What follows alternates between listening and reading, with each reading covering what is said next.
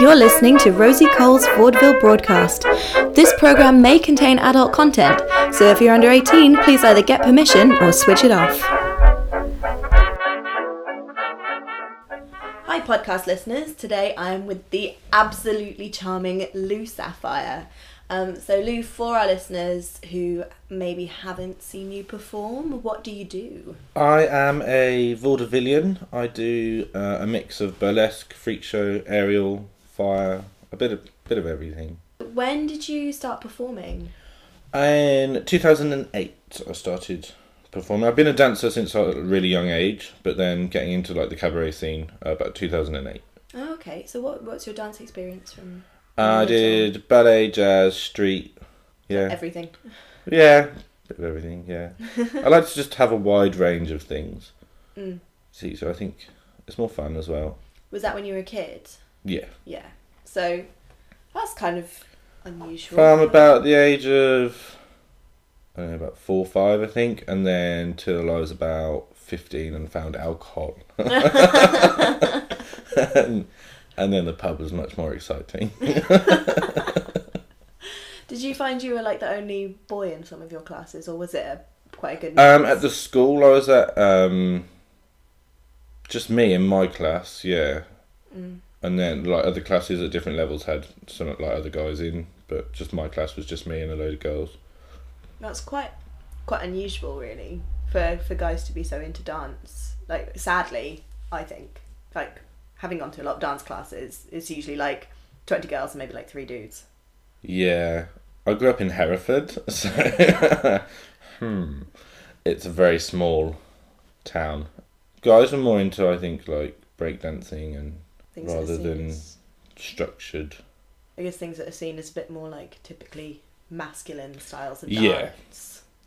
Rather Then- than like when you think of ballet and jazz, people don't automatically think Yes, blokes, even though there are some phenomenal Well, yeah. and- exactly. There's some amazing uh, male ballet dancers, absolutely amazing. But I guess in small towns in England, possibly everywhere, it's not really the done thing. Mm. Was that tricky growing up like that? Not at all. No, I wasn't bothered. Nobody gave you any trouble. Not because of that, just general being a gobby shite.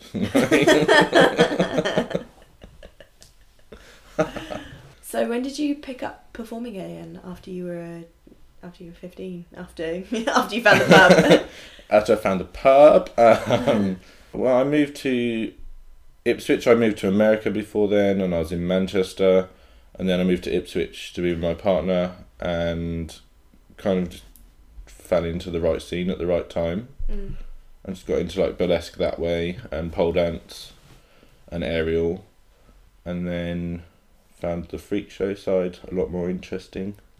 You moved to wait. Did you say you moved to America? Yeah, When? Why? How? Uh, I moved for the whole romantic story. Rubbish. Whereabouts in the states did you go? Uh, as in New Jersey, San Francisco, and Miami. oh, okay, New Jersey. Oh, Mm, it's lovely. no, it was nice. It was nice. I worked in a hairdresser's. It was nice. I can imagine San Francisco really suiting you. Oh, it was amazing. Yeah. Yeah. Shoes. Lots of shoes. That's funny. When you're, in, did you pick up and find any of the performance scene while you're in San Francisco? I wasn't anything. I, I wasn't. Didn't even know about like the burlesque scene then. I was. I just turned eighteen, I think, when I moved. Oh wow, So I didn't know anything about it. that's really brave. Just being like, I'm gonna go to America. Like I said, it was the love story that. Yeah. he was a flight attendant. It was free. Amazing. So you went from New Jersey all the way across the state to San Francisco, Yeah. and then back to Miami. Yeah. You said We kind of like lived between the three because he was a Oh, flight attendant. We would go between. Oh, okay. Awesome. Yes. so you got a taste for the gypsy lifestyle, traveling between. Um, I'm an army brat, so I get really itchy feet. So I would just, yeah, move. And now with my husband, I compromise. We move house. rather than country or town. We're allowed to move house. But you do do a lot of travelling for your performing as well. I do, and I think that's why we've lived in this house for four years now, and not moved, because I'm doing so much travelling and it's keeping my feet like not itchy. Yeah, it's letting you get that out a little bit. Yeah. Yeah. Yeah, yeah, yeah. Oh, that's brilliant. Definitely got the, the wandering in the blood. Yes, I blame my mother. But even just like coming to London to do a show, going to like uh, tomorrow I'm in Bedford, uh, next week I'm in York. I've just got back from Geneva. Do you know what I mean? It's it's fun, and I like to travel. Mm. And I don't have a phobia of flying, which is nice. Got over that from having to fly. Mm. It's one of those things you just get used to it. You have to, Yeah. yeah. And now going through airport security is now a game. Um, because I have lots of piercings, to see like the security guards start rubbing their hands together when I'm just about to walk through the beepy thing, and then I'll just walk through and you just see them look gutted. Like, you haven't set anything up. yeah, That's brilliant. It's true. It becomes a bit of a. It just becomes a bit of a chore, and you're just like, oh well, security, whatever. Kind of wander through. yeah, just go through. Yeah. So now it's a game to see how many people I can upset what without without trying. without getting stopped. yeah. Brilliant. That's so funny. It's so, but I I didn't realize that you were supposed to be afraid of flying until I was like seventeen, and I was like, why is everyone freaking out about this? Because I just done it Are you? my whole life. Well, like so many people have such a phobia of it, and like, like oh the plane. the My theory on it was something that heavy shouldn't be able to fly. Mm, Same as my thing with boats, something that heavy shouldn't be able to float. mm, Is my thing with it. yeah. So that's what would. But now I've just taught my head to go, well, it just works. Don't think about it. like, it works. Yeah. Just do That's I just I don't know because you see a lot of stories about you know plane crashes A lot lately. a lot and, and I'm doing a lot more flying lately, and I'm like, oh, it'll be fine. It'll But be fine. then the reason they're in the papers is because it's a big story. It's because Yeah. it's unusual. Yeah, no, exactly. Yeah. So that's you know, yeah, totally. but it makes it seem like it happens a lot. But then we think about how many people fly every day. And how many flights you think there's like thou like not thousands, but hundreds of flights a day from each airport? Yeah, and then okay, we've had a series lately of like a few flights in like a small amount of time, but Mm. out of the thousands of flights yeah, across the world, yeah, it's such a small percentage. it is. Yeah, I still don't think they should advertise it. Don't think they're trying to advertise it. so when you got back from the states, what did you end up doing? I moved back to Manchester and lived there for about a year and then moved to Ipswich. Mm. And when you were in Manchester, were you just? I was working in a tattoo shop. Oh yeah, your And my Day day, my job. day, my civilian job, your civilian job is my muggle job, is a tattooist and body modification artist. yeah, which is a pretty unusual day job in in general. No, well, yes, but no. I find But for most of the population, I would say it's pretty unusual. You have to have a pretty high level of skill to do that kind of thing. I guess to me it's a normal job. Mm. So I guess I've never really thought about it like people think that's an unusual job. I've never really thought about it like that. But I find um, most tattooists and piercers and stuff I know are in with the burlesque scene. And I guess it's the two taboo back in the day was a taboo thing, like tattooing was taboo, burlesque certainly still in most places is a taboo. So I guess they've come together and and I guess with tattooing is the 1950s, 40s, 50s rock and roll look. A lot of burlesquers are the pin-ups. So I guess that's how the two industries have merged Mm. quite happily. There's always been a bit of crossover there, isn't there? In the, Yeah. In the subcultures. Yeah, yeah, yeah. Which is cool. Yeah, it's great. So when did you when did you start learning to be a tattoo artist and Um, when I was straight from school. So sixteen, straight from school, I started working in a tattoo shop. As an apprentice. Yeah. Yeah. Wow. And had you always been quite arty, like drawing or? Not really. Mm. Like, I never sat and drew, like, or paint or anything. Um, but then being in the studio, I start obviously started doing a lot more, and then just started tattooing How do you how do you practice tattooing? on my mother. I did my first tattoo on my mother, and then my second one on me. Wow. Yeah, That's pretty that's a pretty big risk. she won't let me cover it up either. What on her or Yeah. on you? On her. I'm like, Oh, Can I cover that over now? And she, no. oh. it, that's sweet though that she's, Yeah. she's supportive of it. Yeah, but it's a bit tribal. no one wants that. Not anymore. It's very big in the nineties. It was. so you were working in a tattoo shop hmm as a tattooist, and then it was when you moved to Ipswich. You said that you got into performance. Yeah. How did how did that start happening for you? It just did, and then I did like I didn't really take it seriously for like three years. Mm-hmm. I kind of just like did the odd charity show or local show, and then kind did of you did you do classes or was it no, just self-taught? self taught. Um, just self taught. I think it's nicer if people are self taught. I find. No offense to anyone that wants to do these academies and these schools and stuff, but I just find it's burlesque by numbers. They're all very generic and come out doing the same things to different music and different costumes, but it's the same actors, and that's that's my opinion. Like that's what I think. I just think it's nicer when people create their own way of doing stuff. Like, okay, there's only so many ways you can take a glove off. Don't get me wrong. But just, they're just, you can just see them counting in their heads, Mm, and I'm like, loosen up. yeah. Like, I'm a bugger and I don't rehearse anything. I learn the music, and I know what I should be doing and what part in the music. The rest of it, I just make up Mhm. every time, just so it's more interesting for me. It's more interesting for the crowd. It's more interesting for anyone that's seen my, the act before. Like, it's not going to be the same. Yeah.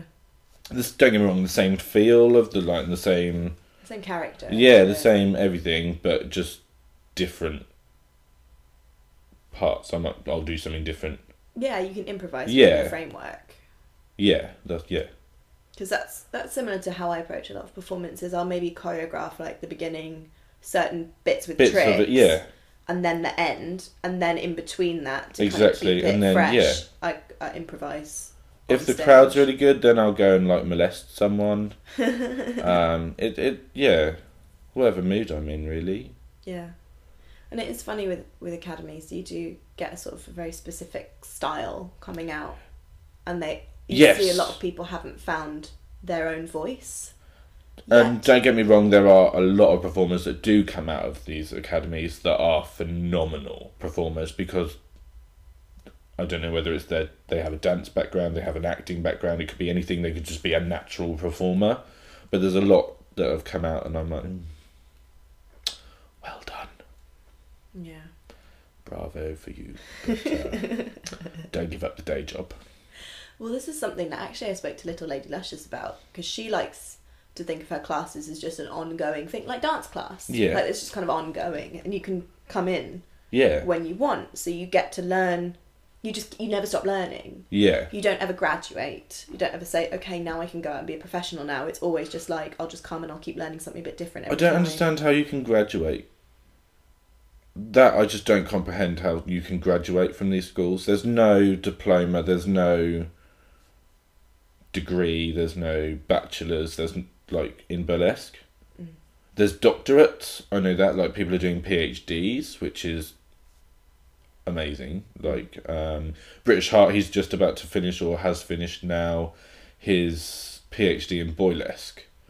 Oh, that's interesting. So yeah, it's really interesting. He's like setting up a museum and everything. It's really really cool. Um, but I just don't understand with these classes, like you say, is there's no set guidelines to burlesque. So with with a walking class like that, where it's just ongoing, great. You can go meet up with people, more of a mothers' meeting, and have some fun and learn like a burlesque jam session kind of thing. But whereas with these courses, I think you're being paid to, you're paying sorry to graduate, but you're not graduating anything. Mm. I just don't. And the great thing, actually, you just said about walking classes, the idea of a sort of jam thing, is that you meet people who have a slightly different style, so you might learn something and different. you'll learn new tricks and think, oh well, I didn't think of doing it that way, and they they might say to you exactly the same thing. Oh well, I didn't think of it that way, and you kind of just bounce off each other. Yeah, and it kind of broadens your style. Yeah, Which is great. That's what you get when you go to a dance class. Is you get dancers who interpret things different ways. You Exactly, get teachers yeah, who teach yeah. you something different, and I don't know. Yeah, it seems a lot of. But that's that's the risk when you decide you go to an academy, and it's also interesting who's setting these up because, like you said, burlesque has no formal rules, no format, no, format. and I think that's what makes burlesque performers so interesting is there is no set guidelines. Like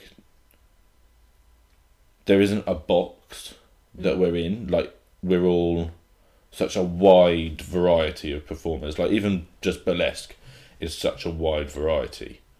You do have your classic showgirls, and then you have your crazy ass, neo toxic, raw, fierce performer, yeah. and it's just the spectrum is too wide to even try and imagine of the different styles. Yeah. Oh. Yeah. Yeah. It's so true.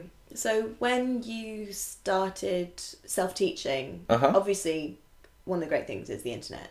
So you can Oh god, yeah, that was a lifesaver. Yeah. Well, not a lifesaver. That's wrong. That's the wrong thing to say. But um, helped me find like different ideas, different. Again, like I said, it's just I found it more of a jam session with myself and YouTube, watching people going to shows, watching other performers, and just learning that way and thinking, oh, okay, well they do it like that. So okay, if I take that basis of it, and but I'm gonna like do it maybe try it this way and see if that works Mm. and do stuff that way i think is the best way to do it Mm. You've certainly found a really interesting style of Thank your you. own. It's really, but that's you know that's comes from you being someone who's really hungry for diversity and Yes. who's who's motivated to go seek that out. You know, some people don't want to sit at home for hours on YouTube watching burlesque videos, which I think it's probably means they don't really like it. but, i think if you want to be in the industry you need to research you really do you need to know people's names you need to know who people are um, you need to know what they're doing as well. Yes, so there's a lot of people, there's a lot of controversy with, oh, well, she's stolen my act, she's done such and such, and she's doing the same thing as me, and I'm like, well, okay, fair enough, but it's not the same person. I don't. Okay, I understand if people are just deliberately ripping other people's acts off. Mm. Totally understand to be annoyed, but if someone just pulls the glove off the same as you, get over it. like, like I said, there's only so many t- ways you can take a glove off. Yeah. And also the idea of people using the same music. It's kind of like that. There are only so many songs in the world. Every fan dance to feeling good. In a pink fucking outfit. oh, I thought that was original. no, no. Oh. So uh. I definitely have seen someone do "Feeling Good" in a black outfit before. really? Are you Yeah. sure? Yeah. Are you sure? Oh yeah, I'm pretty sure Was that one to Muse's version? it might have been. Not Michael Bublé. No, no, it wasn't. that one's definitely in pink. Oh. Actually, no, I think I did a fan dance to Feeling Good once. I think it's every beginner's sort of like. No, I wasn't. It wasn't that long ago. Oh really? No, I was just improvising. Oh well, that's well. It is. Was it, it, it, feeling good? it has that classic sort of stripteasy feel to it, which is why it's so popular. Yeah. I don't know. I think I was. I think it was at musical bingo. I think actually Mm. up at Edinburgh Fringe, and I think that was one of the songs I picked, and I just did a fan dance to it. Oh well. was it easy? yes, was it everything you had imagined? and less.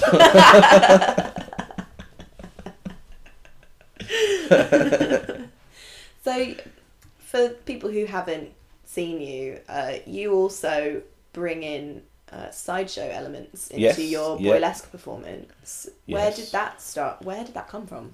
Um, How did you have that idea? You're like, I love doing boylesque, but now I would like to put nails in my face.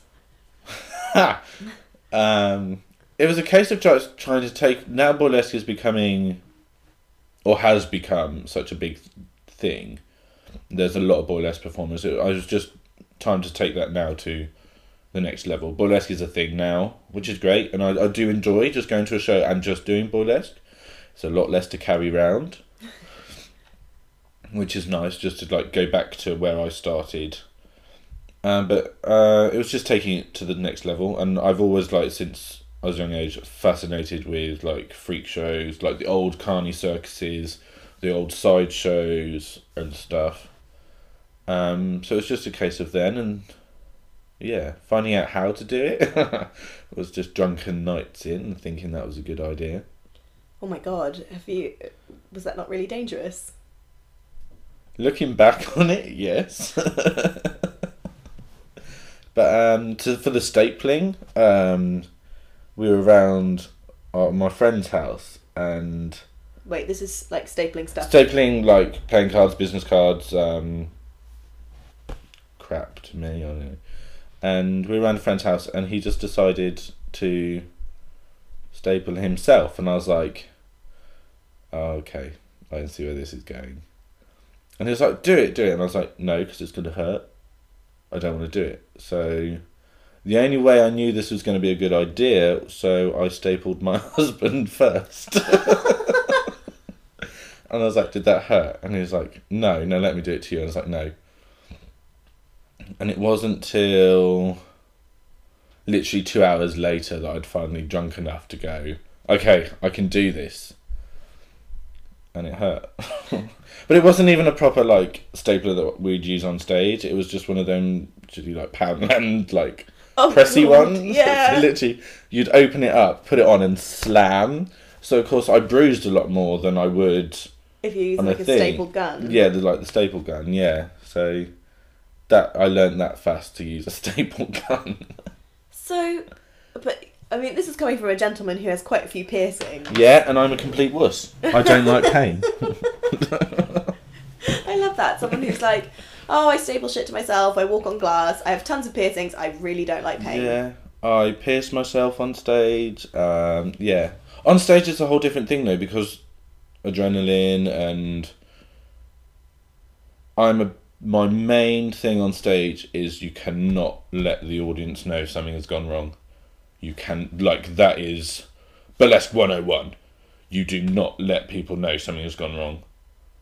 You get stuck in a corset, you rip that off. You get it off, you get out of it. Don't let them know. If you break it in the process, worry about it after. Fix it after. Don't think, oh no, I can't pull that because it's going to break. Get it off as quick as turn round, and if you have to force it off, force it off. Um, that's my main rule: is do not let people know something's gone wrong. Not that like doing freak show, anything's gone wrong. Touch wood, for me, but I can't let people see that it hurts. Yeah. Do you know what I mean? That's the point. The point is you're supposed to look like you're impervious. Yeah, whereas I don't with my freak show, I don't do it as a freak show. I it's more comedy styling. It's very camp comedy. Whereas there's there are performers that are out to more gorelesque style, which is fine, absolutely fine. I can't watch it because it makes me feel sick. I'm really squeamish. Uh, I would never have expected you to say that. I'm really squeamish. Yeah. Wow. I can't watch medical programs. They make me physically want to be sick. Really? Yeah, can't watch. Yeah, and it seems to be the older I'm getting, the worse it's getting. Um, nose jobs, I can't. No, that What? is my worst thing. My husband makes me watch that one born every minute, and I want to be sick. Ugh. Ugh, no. Oh, well, no, plastic surgery, like the really intense ones, I, I get a little bit of the it's, kind of feeling. yeah, no. But then when I'm doing procedures myself on like customers, I'm absolutely fine. That's so it's you don't. it's I don't know how to explain it. So when you're watching it, If I'm TV, watching it, no, or in real life watching someone else do it, I can't. but if you're just going to give someone a piercing or a piercing, an implant, uh, whatever, then I'm absolutely fine. Like, that's I think it then goes back to the whole statement of I can't let the customer know that I feel sick. so you've just like mentally trained yourself Trained myself, yeah, that in this situation you Yeah. are fine. yeah. Well, I am fine. No, it doesn't bother me, but I just can't watch other people do it. Oh my lord! But I think that's because when you're watching it, you're paying less attention. Do you know what I mean? To but you're paying more attention like to the movement. You can see their face, whereas if I'm doing a procedure, I can't see their face unless it's on their face. Then yeah, but you don't get the full picture of the person. no, you just and I think what you're focusing on. yeah. So I think that's how I manage it. I think that's what I tell myself anyway. You would not have liked the Double R Club at the London Wonderground. Have you seen Traumata? No, I She's think a- so. Freak show performer. Okay.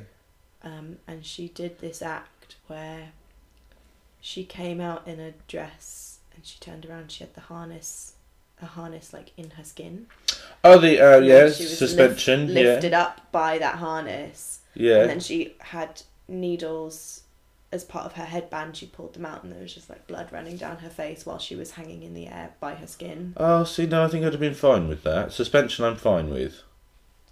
That's that definitely made some audience members freak out, leave. Yeah, no, I'm fine with that. That doesn't bother me. It's when I think it's when you can see inside someone. There's the problem. Yeah, some things just shouldn't shouldn't, shouldn't be seen. So with the stapling, this is Uh-huh. just going back to this because I'm Yeah. fascinated because I know a couple of little sideshow tricks like Yeah. the hammering the nail into the nose. Yeah. I know there's you know there's a trick to that. It's not comfortable. It's not fun. it's not comfortable, no. But it's not. I wouldn't call it painful. No, it's not painful at all. It's just not comfortable. No, and it makes people freak out, which is so fun. Yeah, I don't know what it is about that. People just go nuts. But I've been to a couple of shows and I've I've done that and then I've gone after the show I've gone and got a drink at the bar or whatever and I've seen people trying to do it with straws and I'm like don't do it just don't don't do it because you're going to end up sticking it in the wrong place and Yeah. you're going to end up brain damaged or something or Yeah. lose your eyesight or something. Yeah, there is a little. Stop There is a, it. there is a trick to it. There is a trick to it, yeah. It's not a fake nail. It's a real nail. It's a real hammer. Yeah. The hammer really doesn't actually have anything to do with it. No, you could do it with anything. Oh, I've yeah, used, yeah, yeah. I've used a screw in it and a Yeah. screwdriver to screw it. Yeah. Um, there's a, there's a lot of performers that now use it like a drill, Yeah. which that terrifies me. Well, you just it's like you can't control how fast. Yeah, and me and power tools. There, I angle grind though. That's about the only power tool I can use Oh, yeah. for the wrong reason. But yeah, you have to be really careful with the nail in the face trick. Just Yeah. there, there is a little knack. To There is it, a knack to it. Yeah, and people think When it goes just- the way it doesn't go. yeah, yeah. So like, I'll see people with straws and stuff, and I was like, yeah, don't do that. But when you when you staple stuff to yourself with the staple gun, does it act- does it hurt? Does it? Yes. It does hurt. Well, yes and no. Um, like I've just spent two weeks in Geneva doing five nights a week and doing my stapling act twice a night. So my arms and my legs were getting quite painful after two weeks of like ten shows. Uh, well, twenty shows.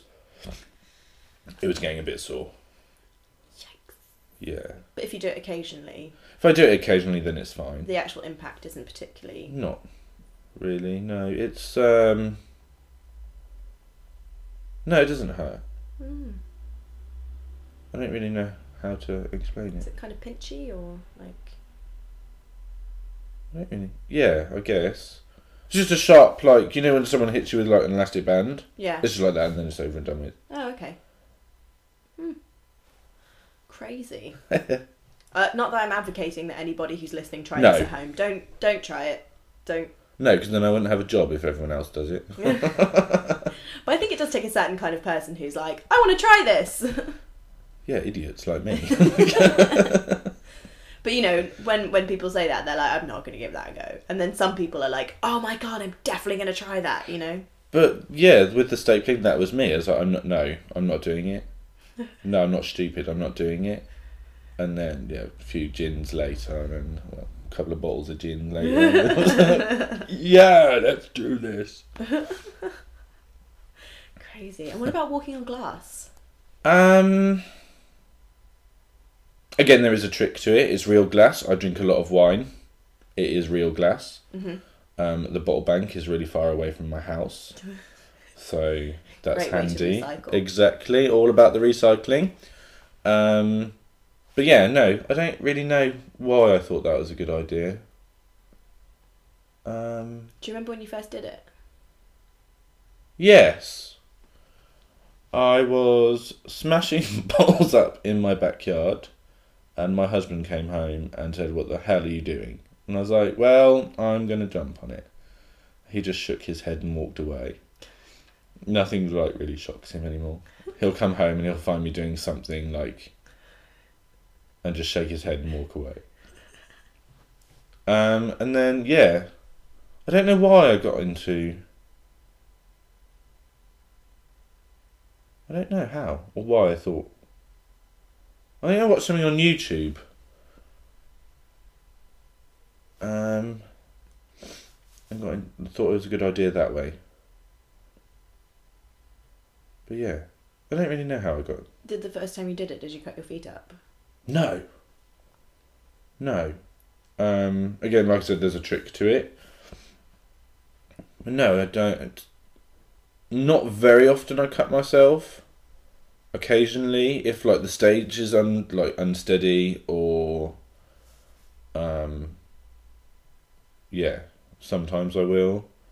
I do. Um, my main trick that I'm known for is um ass slamming, on glass, and that's when I tend to cut myself. Ah, Is I'll cut my ass. but that's your main trick that you're known for. That's my main, yeah, my main glass trick that I do. Yeah, wow. I don't. Um, I was at, I was at my own show and um, I was just freestyling a new act that I was just playing with and decided, let's give this a go. This is surely going to be a good idea, and it was, and uh, it was fun. That's the bit that freaks most people out watching, like my pain in the glass act, is um, the jumping on it, the standing on it, absolutely fine. Um, it's when I ass slam that people are like, "Oh no, no, no, no," and then you'll see them go green. It's great. Do you like that reaction for the audience? That's if I, if not at least one person has gone green in the audience, I haven't done my job properly. and this is through a comedy value as well. Yeah. So yeah. Do you also do angle grind and fire? Yes. Yes. As well. Yeah, I've been doing fire since I was thirteen. Oh, okay. um, like poi and stuff. Um, and then angle grinding, I haven't been doing long, only three years ish. Um, my parents were trying to kill me, so they. Um, my dad made my bed of nails for me for my birthday or Christmas. Um, they bought my first pole. They bought me an angle grinder. Uh, the only thing they've said no to is throwing knives Right. which I think is fair enough. Yeah. Yeah. yeah. But, well, that's responsible parenting, I would say. Really, they bought me an angle grinder, knowing fully well I wasn't using it to for what. What I don't even know what an angle grinder's for. I don't. I've, Cutting I've just seen it stuff. in Sideshow to make amazing sparks and stuff. Yeah, yeah, yeah. But, yeah. So, when you started angle grinding, did you did you know what you're supposed to do? Did you how did you learn? Uh, watching YouTube videos Oh wow. and then made up the plate and everything. Like researched like metals to use, what metals make what color sparks, um, and then made the uh, the belt up and then just re- practicing in my garden, Wow. like what angles to do what and Because that's because a lot of people when they hear oh I learned off YouTube videos they automatically assume you just saw a few and then decided you were going to try it. But What no, I did loads of research. Yeah. like, I don't. I don't like to just jump in. Okay, the stapling I jumped into. Because like, how do you research that? You just staple yourself. Do you know what I mean? There's no rocket science to that. Well, there is, and luckily, like being a piercer and stuff, I know body anatomy, so I know where I shouldn't be stapling. yeah, Um, which But is then handy to know. you've got knowledge as a piercer, Mm. so you've got all that bank of knowledge there. yeah. So that you So, know. if, well, like when I do piercing on stage, stapling on stage, I know where not to. Um, but yeah, with the angle grinding, it was just trial and error and know which way does what. Um, angling the grinder in certain ways to create different lengths. Yeah, so it's just practice. Mm. It's good though that you you say you did a lot of Mm. Because there are a lot of people are like, oh, I learned off YouTube, and they they meant they watched like four or five videos, and they were like, If I'm that. going to do it. Yeah. Uh, no, it's a power tool. It's dangerous. Yeah, So I was like, no, I need to research this. yeah. Because I know there's a lot of that kind of complaint in the sideshow community and the fire community that people will just do it without Yes. researching properly. A lot. I think, especially with fire, there's been a definitely one time that the fire performer has gone on and I've walked out the building because for my own safety. Because th- everything they were doing was just so dangerous. Like the venue shouldn't have even been allowing fire. The the stage was really small. There was fabric hung up.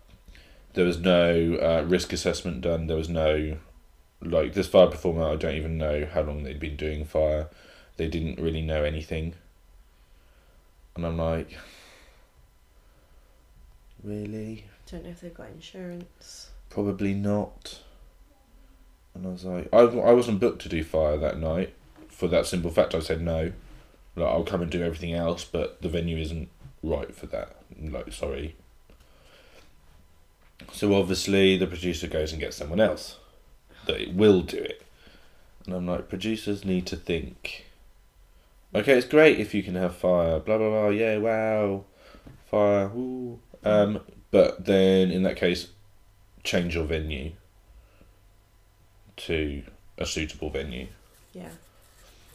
Because you do, you know, people do want a great show, and fire is a, such a wonderful skill Yeah. to watch. But if your venue's not suited to it, you kind of just have to suck it up. Yeah. Like, and find ways around it. And there's plenty of other tricks out there that are just as spectacular. mm, Um, the same with angle grinding. I say the same with- with that as well. Is some venues are not suited to angle grinding. I won't do angle grinding if the audience are three meters. They have to be like two to three meters away from me. I won't do it. Fire. Some venues I've had to suck it up, and they've been like a meter away from me, and I'm not happy about it. But there was no danger. The the audience were well behaved. Like Mhm. they know.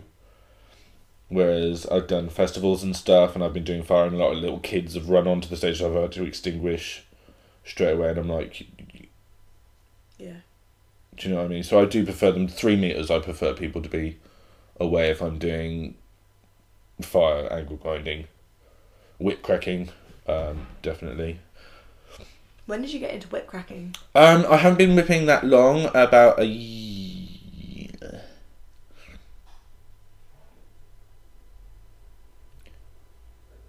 Since about February, March, Mm. I think. Yeah. That was another one my husband said. Do not do that in the house. So what did I do? I did it in the house and hit him on the head. Again. okay? Shook his head and walked away. What did I tell you? so I'm banned from whipping in the house. Banished to the garden. Yes. But no, I, I'm enjoying it. It's it's hard work. It's not as easy as I thought it was going to be. Mm. It is hard, but it's fun. Really good fun. Where did you? Who did you? Have you started learning from someone? Did someone? I started like teaching myself, and then a guy called Todd Various. Um, I got him down and set up a workshop. So there was a few of us. We did like a beginners workshop, and then um, I'm hopefully doing one with Diva Hollywood soon. Um, after the game, she's got one near me. So yeah, that that'll be fun. But um, there's a, a few crackers in um, Ipswich, but just with work and travelling, we don't have time to, and what their other commitments um, to have a jam, Mm. which is a shame. Yeah. So I don't whip as much as I'd like to. Yeah. So when did you start performing internationally? Because you do all- you do so many things. You've got this whole repertoire of sideshow that you've built over the last what is it six years now? Yes, yeah. Six eight. Well, because but Eight. fire you've been doing since you were really young. Yeah. So So that I kind of fire really when I started doing fire acts. That I think that's what made me get more into the sideshow because I was getting more bookings for that. Um, uh, Vivacity Bliss and Cabaret Roulette is the one that chucked me in at the deep end to do sideshow. She booked me for the launch of Cabaret Roulette, which was Apocalypse Mhm. was the theme, and she didn't want to book me as boylesque because there was too many esques on the lineup, and I was like, okay, no, that's fine. Um, I'll do freak show, and then she was like, yes, yes, yes, and I was like, oh crap. now I'm gonna have to learn. so how many months did you have to prepare for that? I didn't. no, I totally didn't. Uh, I re- we we had, I think about four months, and within the last two three weeks, like I had I had the idea in my head. I'd mixed all the music, and everything was ready. And then it was in the last two weeks. I'd kind of gone okay, this at this point, this at this point, this at this point, this at this point. But finding out that I could um, pierce myself on stage, uh, I I learned that on the night. Wow. Yeah. I guess it's one of those things you don't want to practice too much. No, and I did the um, cigar on the tongue thing, which Oh. again I didn't practice that beforehand, which goes back to my you can't let people know it hurts, which I think is my way around it. Like I don't condone rehearsing on stage. I don't condone that normally, but that it works for me. Yeah. Wow. I don't mean it was something like glass I practiced before I went on stage because I was like, okay, that's a bit dangerous. Um, angle grinding I practice, whip cracking I practice, but um, piercing, stapling, um, I don't really practice because it's self-contained. Yeah. Um, because of my like background knowledge, I know, okay, there's a vein, there's an artery, there's a blah blah blah, there, there, there, there, there. Don't do it there. Yeah.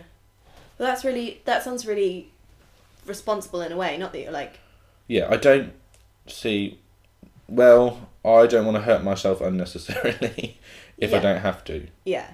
So That's kind of rehearsing, save it for the stage. yeah, That's but that's the thing. All the things that you do that you don't want to rehearse aren't the things that could be a danger to, to Anyone anyone, else, yeah. Really, except maybe yourself. But Maybe, then you yeah, have myself, all this yeah. knowledge how to avoid hurting Yeah. yourself, how to avoid hitting major, yeah, yeah, yeah. you know, like Anything, vascular yeah, structures in your body and like yeah, so you you really bring all that knowledge to the table when you when you do that Yeah. kind of thing. And then when there's you know things like fire or angle grinding or whip cracking, obviously you you practice those because yeah. Um, there are lots more safety regulations for that. now with fire, I tend to rehearse that on stage now because I know I have my basics that I do, and now I'm like, okay, let's give this one a go, and it'll be fine because I know the basics of how to do it. It's just now doing it. Whereas like with vapor tricks and stuff, then I will practice that at home because there is a risk of setting my face on fire. Yeah. So stuff like big, they're not big tricks, but the more dangerous tricks I will practice Yeah. at home with like 999 on speed dial just in case. but um, other than that, fire I just tend to practice on stage now as well. But that's because you've you've been doing it since for so long. so young. Yeah, You've got you must have such a solid grounding in fire. yeah, uh, I know what- fire arts. You know what you're doing. yeah. So in a way, it's not even practicing on stage. It's just you. It's just developing. Yeah, you More- can pull everything yeah. together. Wow. Yeah. So you, you have so many various talents in this repertoire that you've built up, Yeah. I guess, over the last few years. So when did you start taking it out internationally? What was your first international I gig? did um, Stockholm Burlesque Festival last October. It was my first international debut, which was an amazing festival. I had so much fun. Yeah. It was great, yeah. Which I met other people, which has now given me the opportunity to go to other places. Um, so yeah, What was it like performing in Stockholm compared to back home in the UK? everything was on a much bigger scale because it was in a massive theatre, so it was on a much bigger scale, but exactly the same, like as any other show, like bigger show. How did you feel the audiences were? They were lovely, absolutely lovely audiences. Yeah, they were. They knew what they were there for. Do you know what I mean? There, there might have been a few people that haven't seen burlesque or before, um, but no, great crowd. Both nights. Like I only performed the one night and then went to the second night just with like some other performers that we were out with, and yeah, no, the crowds are amazing. Yeah. Really, really good. Really good. Lovely city as well. Really nice. Lots of hills though which I wasn't prepared for.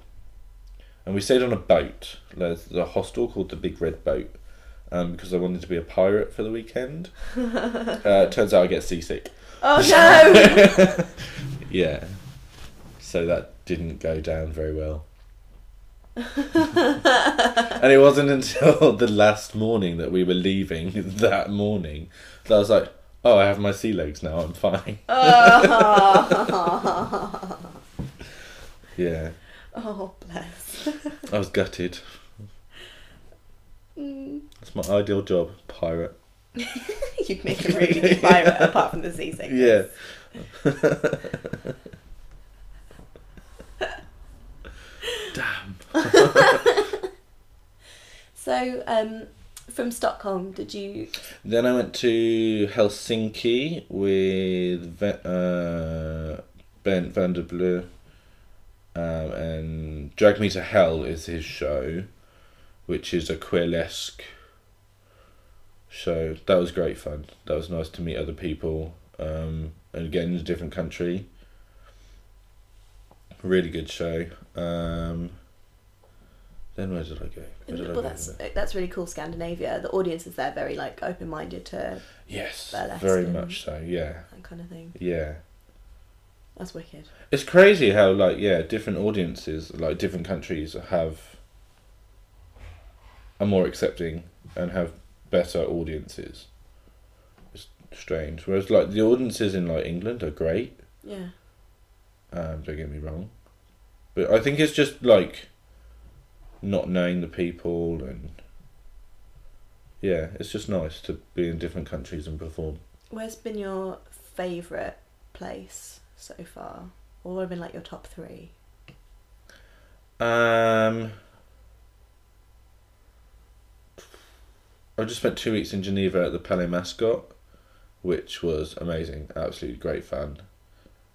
Um, so I say that would that would be my favourite place so far because it was nice to be settled in a place for two weeks and not have to be dragging a bloody suitcase everywhere. So that was nice to just go to the venue. Everything's there. My costumes are hung up. My make like makeup's out, all ready to go. So that was nice to like be in that set routine, which was a nice change. So there, um, yeah, no, I loved Helsinki. That was a lovely city as well. Um, there, there, there's the three international ones I've done so far. I've got um, Amsterdam coming up, Amsterdam Burlesque Awards, uh, Vienna coming up, so that should be fun. Amazing. Very much. So amazing. Do you find that the audiences in different countries have slightly different characters when you perform? Like, do they respond to different things in your act? No, they're all the same. I think like the responses is all the same, just in a different language. Yeah. oh, that's lovely. That's like the Yeah. universal Yeah. language of performance. Yeah. The only thing that I is I I'm going to these countries and not picking up a word. Oh, Like my French has got slightly better, but nowhere near like I can have a conversation with someone. yeah.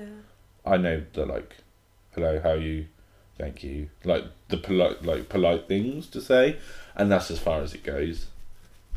So it would be nice to start learning different languages. What do you think would be most useful? English. um, from, from talking to like performer uh, in Geneva, I was like French. I didn't realize actually how many countries spoke French. Mm. So that one would be quite handy to have. I've got um, Toulouse Burlesque Festival in March as well, so that would be handy to be able to speak at least ho- hold a conversation in French. Mm. But yeah, no, I'm guessing French and Spanish would be the handy ones to have. Possibly German. Mm. Just depending on where you're performing. Yeah. It Seems like you're performing around that kind of part of Europe. Yeah, yeah. I want to. I'm looking at going to America next year. Um, Cool. Yeah, I'm just saving up to get the flights and everything. Uh, a friend of mine, Matt Knife, he runs a show. Who's invited me over. So um, yeah, it's just saving up and have a holiday at the same time.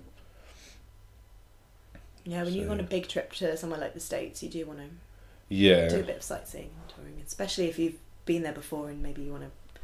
yeah, it'll be cool. Yeah. Um, Whereabouts is the show you've been invited to? It's in New York. Awesome. At the Stonewall. He runs Homo erectus. Right, right. at Stonewall. It's like I think it's um, New York's only burlesque monthly burlesque show. wow. I have to check it out.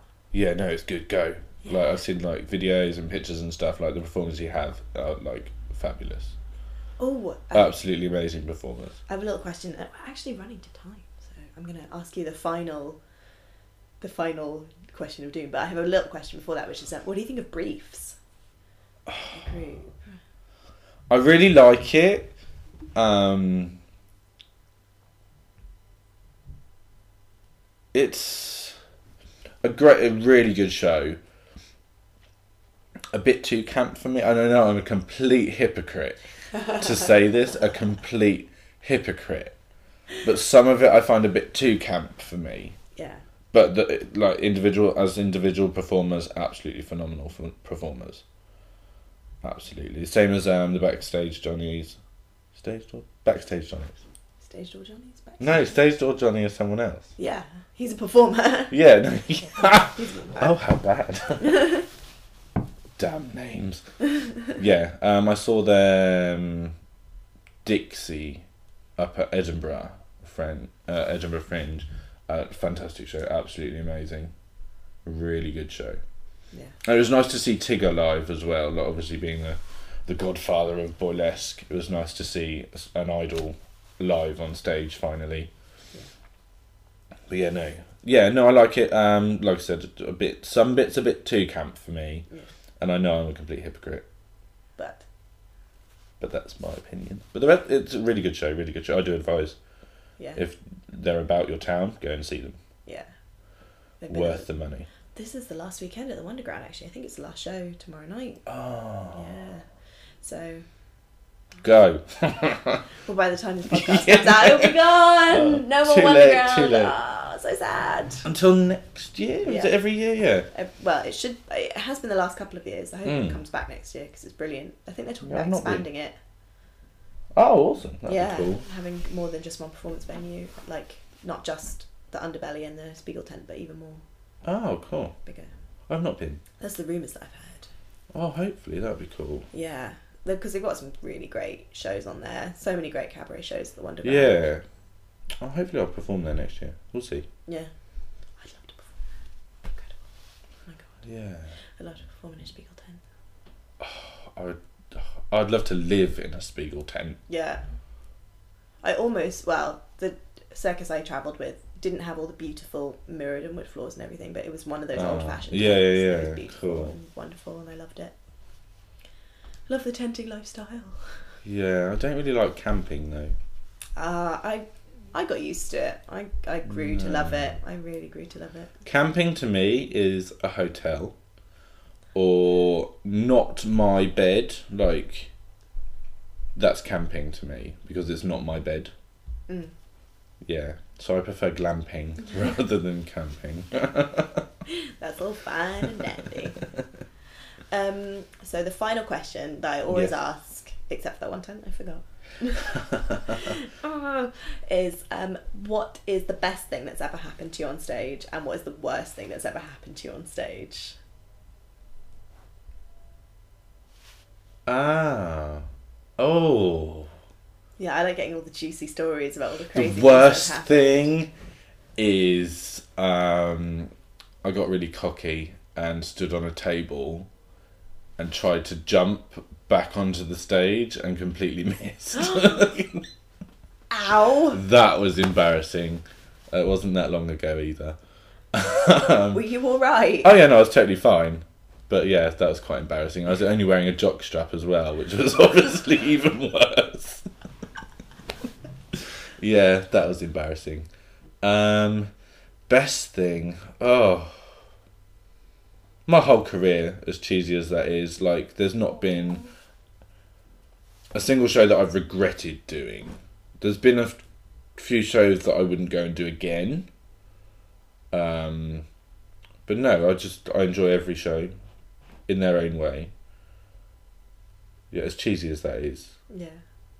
Yeah, it's just nice to meet other people. Like that's the best bit is meeting other performers, and just networking and meeting new people, like audiences and yeah, that's what I would say. Oh, that's so sweet. That's revolting, isn't it? So, um, for all the people who want to know more about your show, know more about uh, your amazing performance schedule, where they can find you. Yes. Or Tell on my me website. about your links. Tell me all the links. Where can they find you on the Oh. I'm everywhere. Um, Facebook, but I don't know for how long can, with this whole name thing. Um, I'm now on Ello, which is a, is quite a nice little website. Yeah, Twitter. Um, just literally just search Lucifer. Yeah. Um, and then my website is lucifer.com and there's links to everything, all my social on there. Um, on my website it's all about my show, where I'm going to be, all my different acts and stuff, and you can contact me through there Mhm. or any social media. Do you put whether when you teach pole classes on there as well? Because I know you teach. Yes, um, that is on there. Yeah, I think Great. possibly. Oh, I didn't even get onto you teaching either. No, it's fine. I teach pole. Fantastic! It's so Yes. amazing when I talk to like cabaret performers because they just they just do so many things. Yeah, There's like so much stuff yeah. to go into such a short podcast. I feel like we could talk for like another hour about all this stuff, and then like Yeah, everything's on my website, and any questions, like feel free to email me. Anyone, yeah. I'm quite friendly normally. And what's your what's your next show coming up? Third, I'm in York at Coquettes, hmm something like that. Crazy Coquettes. Is that what it is? No, No, that's Crazy. Coquettes Burlesque. Mm. When are you heading to Vienna and Amsterdam? November, Okay. um, the thirteenth, I'm in Amsterdam, and then the fifteenth in Vienna. Brilliant. Yes, and then I have the World Burlesque Games Of course. Of course. twenty fourth Yep. 24th of October. October. I remember because I'm doing a show. Oh no. No, that's of the shows. It's gonna I'm be good. I'm doing Twisted Crown with some amazing performers. Yeah. So it's gonna be Brilliant. hard work. Oh my god. I actually have to put some effort in. Might have to rehearse. I wouldn't go that far. Maybe. um, and then when's your next Cheeky Devils Club? The 29th of November is my next one. Awesome. And then February will be the one. I run it every three months. Uh, February will be our third birthday. Woohoo! Yes. Very much looking forward to that. That's so cool. Yeah. And I think we've definitely mentioned it on this podcast before, but your night is so much fun, and the audience. You've done my night. I you know, what my know, night's it's like. brilliant. It's great fun. And Vivacity, I think, was going on about how much she loved performing in Ipswich. It's, I love my little show. It's, fun. It's a brilliant little show, and Ipswich really do seem to know what cabaret is. They do now, yeah. It's taken, like I said, it's taken a long time. And they love but, it. But we're there. We're finally there. They love it. Yeah. Brilliant. Oh, thank Bless you them. so Oh. much for No problem. chatting to me Anytime. Today. Yeah, we It's should fun. Get, we should do a little group podcast. We should do it over gin next time, yeah, though. Definitely. Lots of gin. That would get interesting. the drunk podcast. I'll teach you all sideshow. We should get like you and like Snake Fervor and, Oh, and like, Preacher and, and- like all the sideshow all- yeah. performers together and just have one like massive drunken Debate. night of, of terror and pain. This wouldn't have to be like a videoed podcast. Oh yeah, it could be like a video blog to go with the podcast. Oh my god. Oh, that'd be fun. That would be Yeah. amazing. We should totally do that. I've been your host, Rosie Cole. You can find me on the internet. Uh, you can find me on my website, rosiecole.com. You can find me on Twitter at rosie underscore cole. You can find me uh, on facebook.com forward slash rosie cole dancer. Uh, and you can email me anything. I love hearing questions, comments, suggestions. Um, I'd love to do a listener Q&A episode. So if you want to send me some things or comments and things, I would love to hear them. Email me on rosiecoledancer at gmail.com. And audience, we are absolutely nothing without you. So thank you so much again for listening and have a wonderful day.